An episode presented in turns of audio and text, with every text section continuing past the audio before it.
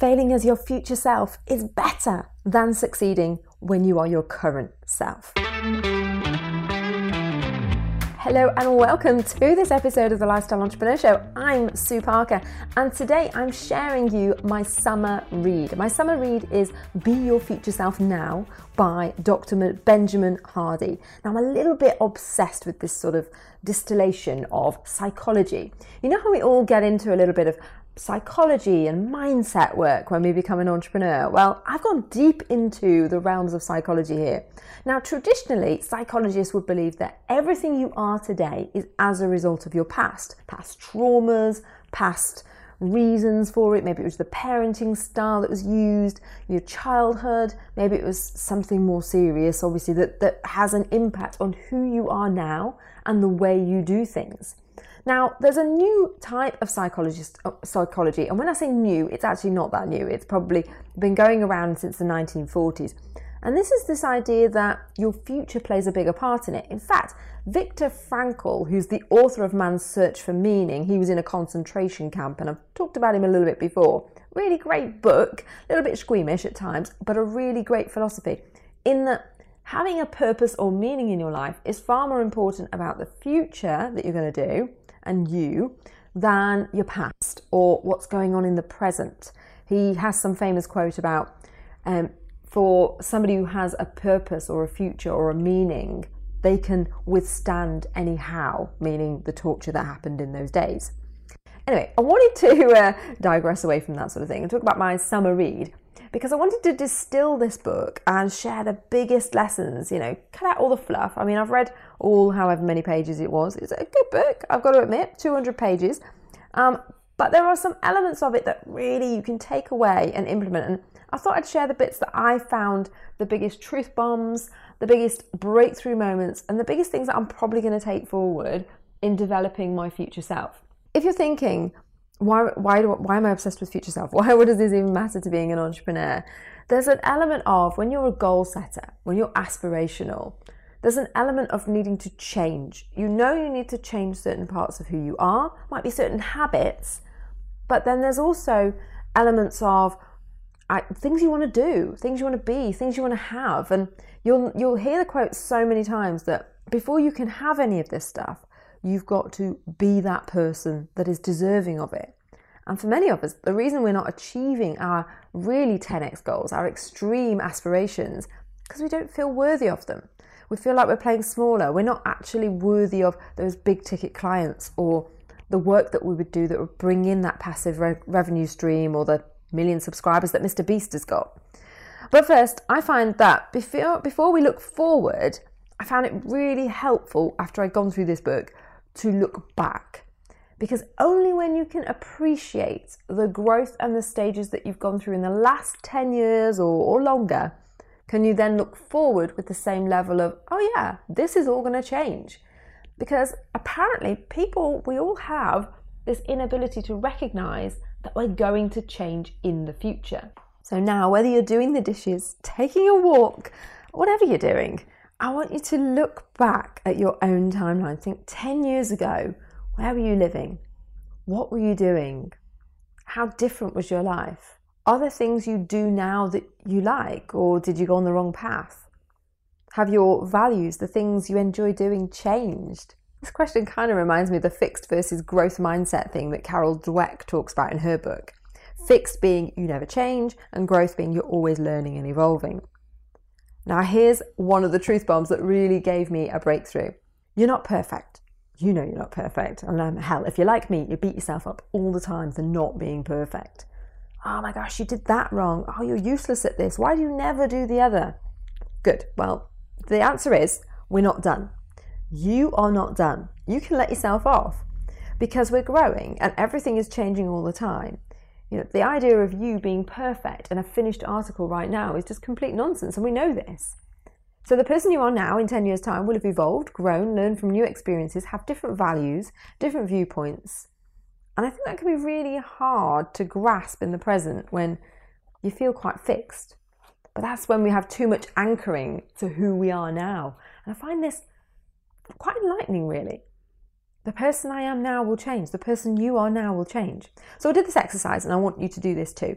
And I'm a little bit reluctant to sort of say, this is mine because I don't want you comparing and I don't want to compare with yours because we know that comparing against something that's incomparable is just completely useless. It's it's comparing against where you were and where you are now. So do this exercise either in your mind or on a piece of paper, journal it tonight, where it, you say, in 2010, I was here doing this. And then in that five year period to 2015, what were you doing? Walk through it. You achieved this, you got a qualification. Then the next five years, from 2015 to 2020. And then the next three years to where we are for 2023. I mean, like I say, I don't want to compare, so I don't want to read mine out, but I didn't have te- I didn't have kids ten years ago. I didn't have kids. I didn't have a second home in France. I certainly wasn't going up to live in France. I had a terraced house that needed some work, and we've since moved on and had two more homes that we've renovated and done and made money on. And you know, this when you look back, whatever you have done in that ten year period, I I guarantee you will feel, wow, I have come a long way. I have done a lot. And I believe this is quite critical because one of the things Ben says to do in your book is look forward. So you can do yourself a time capsule for the next 6, 12, 3 years, 5 years, 10 years. And that's all very well and good. But it's really hard to connect with that person or that thing because it just seems quite arbitrary. I mean, we've all written down the goal, haven't we? I would like financial freedom. I've been writing that goal down for years now. I don't quite have it.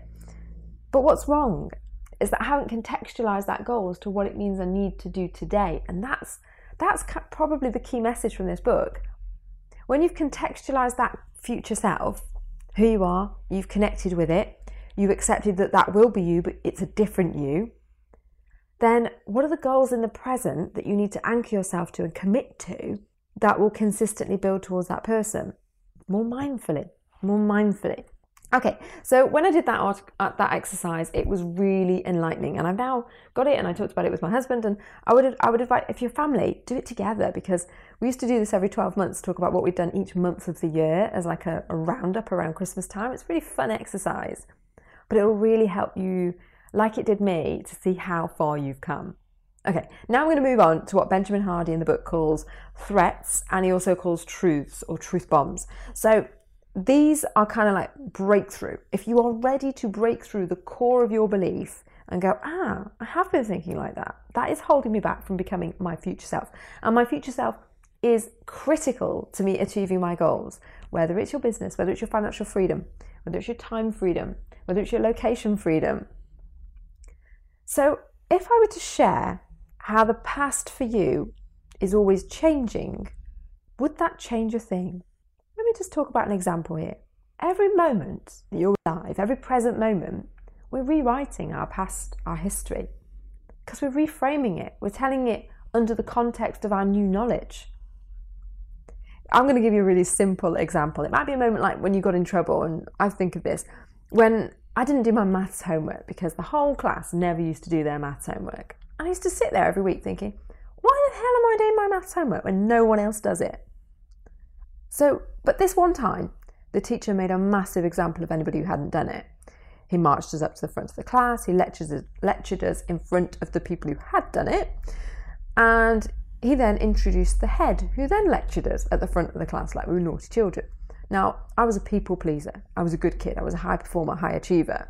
So, like, being told off was a big deal. I was super upset. I got so defensive. I was trying to justify why I'd done it. In my own mind, I'm playing a story that says, well, nobody ever did it, and it was only this one time anyway, and it was all perfectly fine. It was just a crappy bit of homework anyway. So that was my story at that point. Now, I later grew up to be a teacher, and I still remember that moment of humiliation at the front of the class. That one time when it felt so unfair because it was the only time I didn't show up and do it when everybody had been doing it. Now, when I became a teacher, I realised that when you have a situation like this, you usually talk to the head or you talk to the staff in the staff room or your mentor, and they sort of talk about strategies to get your children to do the homework, your student, students, or strategies to make them behave. So you'd start trying these strategies out. Now, clearly, at some point, maths was an important subject. At some point, the head had gone, had talked to this teacher and been like, "No, no, no, we got to do something. We've got to shake things up. I'll come in and make an example of these students." So he probably just got advice. My loathing of that teacher for the rest of my school days was probably a little bit unjust. He just learnt how to handle it, and it was only a bit of homework after all. I might have been the example cohort, but it was no big deal.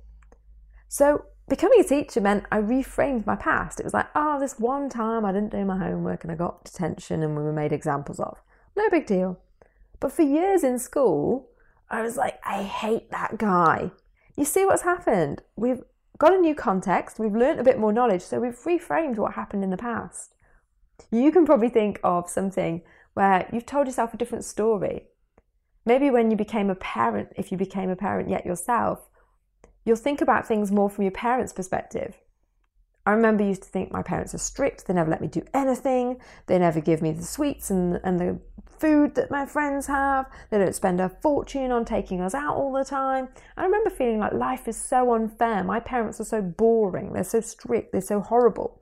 And now I'm a parent myself, I feel myself saying no to my kids for sweets extra Haribos when they've already had a sugar high, especially in the holidays, because I don't want to have them bouncing off the walls at 10 o'clock at night. So we're reshaping our past. So now I have a newfound respect for my parents for insisting on bedtime because, well, I don't insist enough and my kids take over my, my evenings. All of these sorts of things, you're reshaping your past all the time. And it got me to thinking, what else can you reshape? For ages, I had this frame that my first business was not a roaring success. In fact, I used to say it was a massive catastrophic failure. It cost me a fortune. It was the biggest mistake of my life. And it, it kept me from creating a new business for a long time. And let's face it, you know, it's a bit like they discuss in the Diary of the CEO, Steve Bartlett's podcast. You know, it's whenever you define the goal, whatever that is, that's what we're about. And I think in my first business, I just didn't really have the goal. I didn't really have a clear direction. You know, success is whatever you want it to be. So if you've got a dog to roll over, well, that's a great trick. But if the goal was to get them to sit, then it's not a success, is it? And I think we need to think about that a little bit more. What is the goal? It certainly comes out in this book. Okay, so going back, that my failure as a first business, you know, I, I've rewritten that story of what went wrong, how it went wrong, my relationship with that. Instead of thinking myself as a failed business owner, I started to think about myself as okay, I just didn't know enough about marketing. I didn't know enough about my leaky bucket, my funnel. I wasn't getting those clients in and then getting repeat business from them. I didn't know better. Now, in the book, he talks about Mr. Beast. Mr. Beast is that YouTuber that's got millions of likes and subscribers and lots of money it's a li- it's one of those channels that I just don't get on with because it's one of those pointless channels. A channel that he says Logan Paul like 100,000 times or he counts to 100,000. I mean, I'm, I do not know about you, but my pastime is not spent watching some guy count to 100,000. Or he gives money to um, pizza delivery guys and stuff like that. Some of them are really admirable, the things he does, and some of them are just pranks and stupid, and I wouldn't wouldn't be the kind of viewer that would be subscribing to that channel. But Mr. Beast has done very well for himself. In fact, in the book, it talks about how he set some intentions about his future self, almost as if it was like a pivotal moment. So when he recorded these videos, he basically addressed, you know, to my future self in 12 months' time. And he started to verbalize what his goals were in a very public way. Now, the video was scheduled to come out in 12 months' time, then another one in five years' time, and I think there was another interval.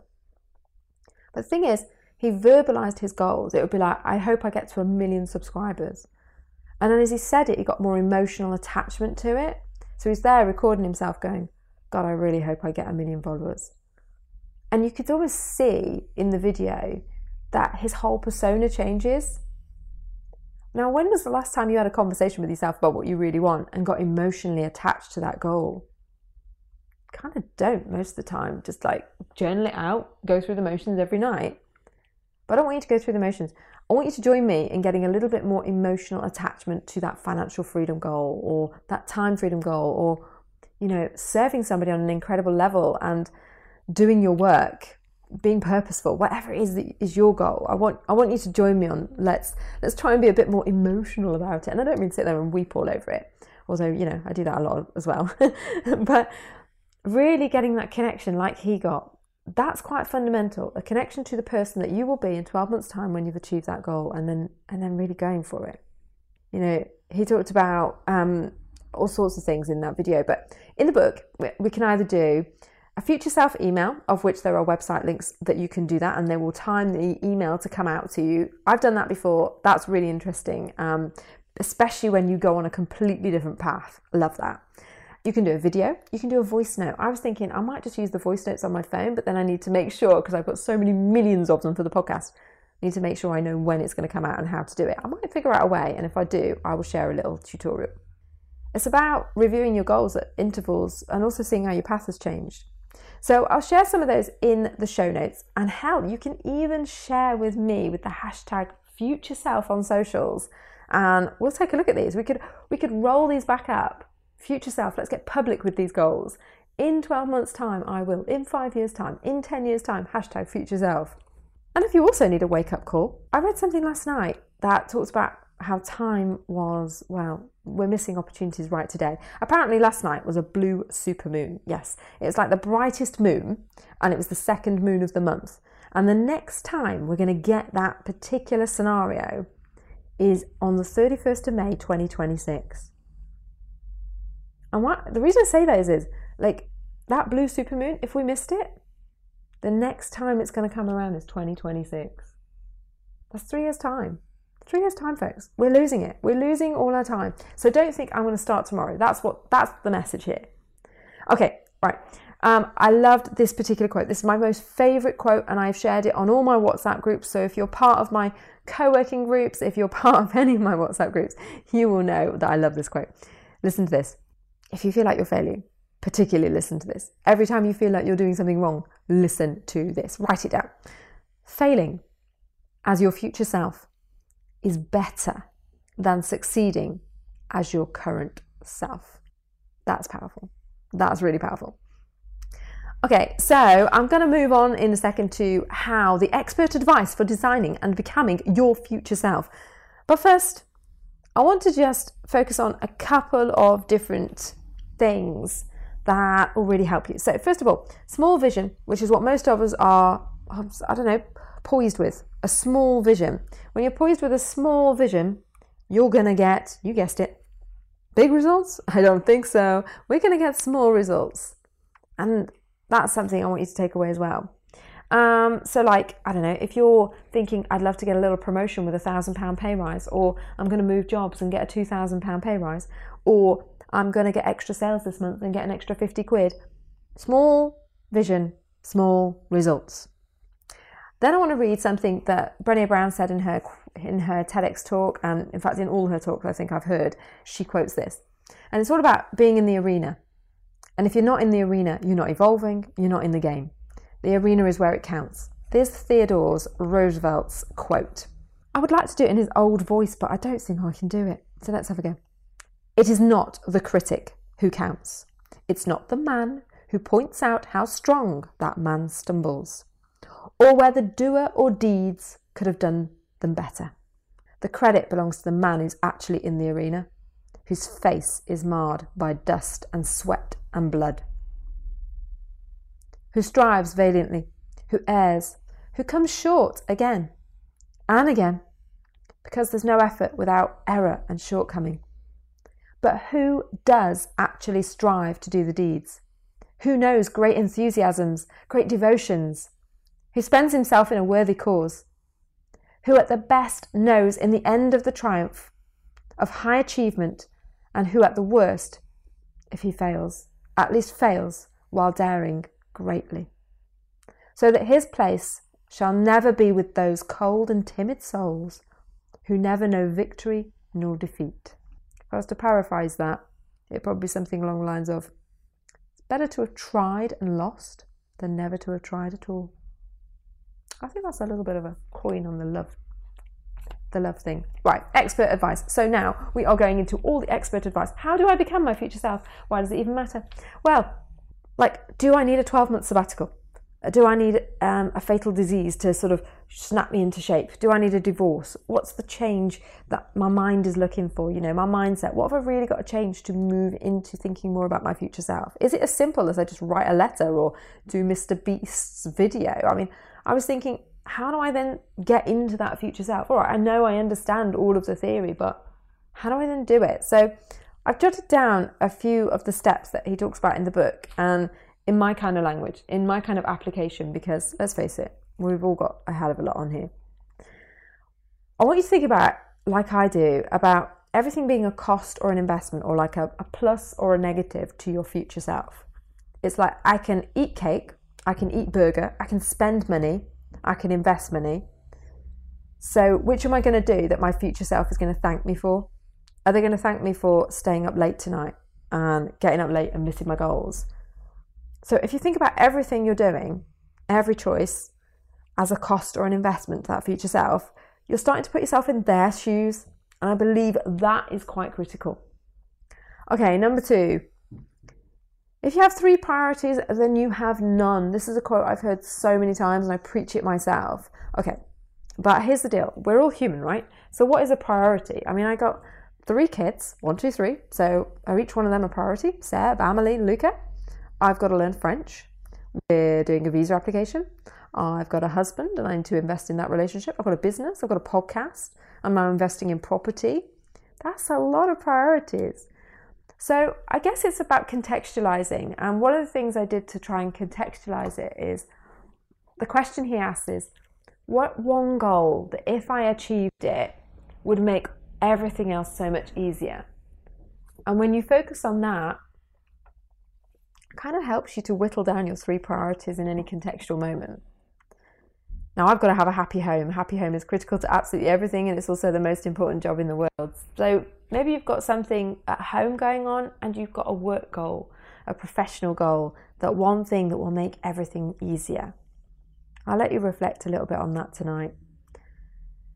One thing that really helps is ditching the lesser goals it says in the book that we're not distracted by obstacles, but we're distracted by lesser goals. I think we could probably all relate to times when we wanted to keep a little project on the sideline. Oh, we'll do a bit of this and a bit of that and a bit of the other. And the problem is those lesser goals or those short term goals sometimes, they're not related to the long term one, they're just to keep the lights on. I'd really like to reflect on that a little bit more. Okay, and then how do you actually become your future self? Well, some of the core things that are at the heart of most of these books, you know, I'm thinking um, about Canfield's book, I'm thinking about any of Robin's books, I'm thinking about any of Brendon Burchard's books. There's always some key themes that go through these books. And even the law of attraction. It's first of all about clarity, connecting with your future self and figuring out who is that person? What is the clarity? What's the clear goal? Then it's about asking what do I want? It's being clear, it's telling everybody about it, but it's also asking for what you want and need. Then there's a key thing about scheduling. If I look at your schedule and it's full of something that is not relevant to these goals, then of course you're not going to achieve them. I like to think of the analogy that they use. I think Covey said this, but it always sticks in my mind. Imagine you have a jar and you're pouring in sand into the jar, and the sand represents all of these small, urgent, important tasks today. It might be putting the dishwasher on, it might be washing the dishes, it could be sorting out that bit of washing, it could be clearing out that part of your wardrobe. All of these small tasks. I mean, let's face it, there's enough busy work that we can fill all our weeks, all our months, all our days with it. So if we pour in the sand into the jar of all this busy work, and let's face it, I've got three kids. I know enough about busy work. I've got, you know, houses as well. And like you, there's enough of that busy stuff to fill the time. Before you know it, the sand has filled the top, it's overflowing. You're busy, you're overwhelmed, it's heavy, but you've not got any time to fit in the big, big goals. You know, let's try and put some big rocks in there. I can't because I can't fit it in because of the sand, the busy work. Okay, let's empty the jar and start again. What if we put in our three big rocks? Our three rocks are our three priorities your family time, your business passive income stream, whatever it is you're doing, and something else, maybe a health goal. And we put those three big rocks in.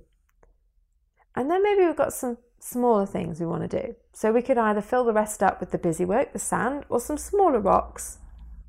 But the point is, we put the big rocks in first. So next time you get your schedule out, block those big rock, big blocks of time, and let the sand, the busy work, the day to day, the life admin, just seep in around the edges instead of filling up your really good focused flow time.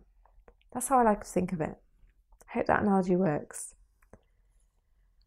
So we've done get clarity on your goal and connect with your future self. We've done ask, we've done schedule, and then finally, complete imperfect work.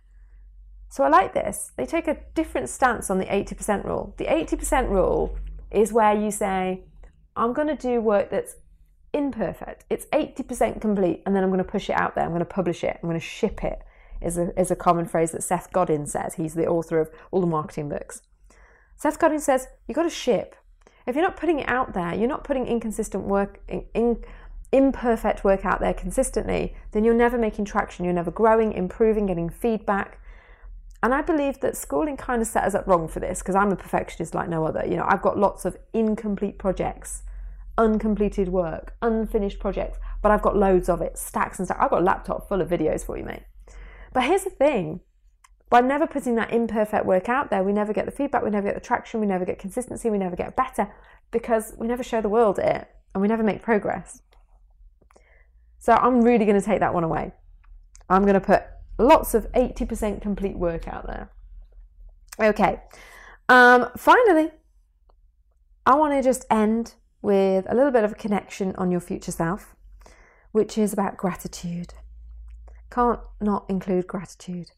For some of you, you may, like me, have been binging a little bit on YouTube when you were back home in on Joe Dispenza. Joe Dispenza is the guy that talks about meditation and how you can enter different states so you can see your future self. Gratitude is quite key because one of the things I've really been struggling with is when you do that visualization of your future self and you've got those goals, it's, it's like connection to it. And I feel like gratitude might actually hold the answer here. Joe might even be right. Joe Dispenza might even be right when you feel worthy, when you feel like you've achieved something, because like, you know, we've got this imposter syndrome going on all of the time, you feel like you believe it, you feel like you're worthy. I don't know about you, but sometimes I look at those big goals because I'm a big goal thinker. You're listening to this, you're probably a big goal dreamer too. And sometimes the reason we think small is because we think we only can achieve small. You know, that big, big goal of having complete financial freedom, having the beach house on the beach in the Mediterranean, having my kids fluently speak French, me being healthy and doing exercise every morning religiously and being this happy and contented and charismatic person on the stage, sometimes those things seem out of reach. And I want you to, if you're walking, talking, listening with me now, do your big goals, big dreams sometimes feel so out of reach you can't even believe they will ever happen for you?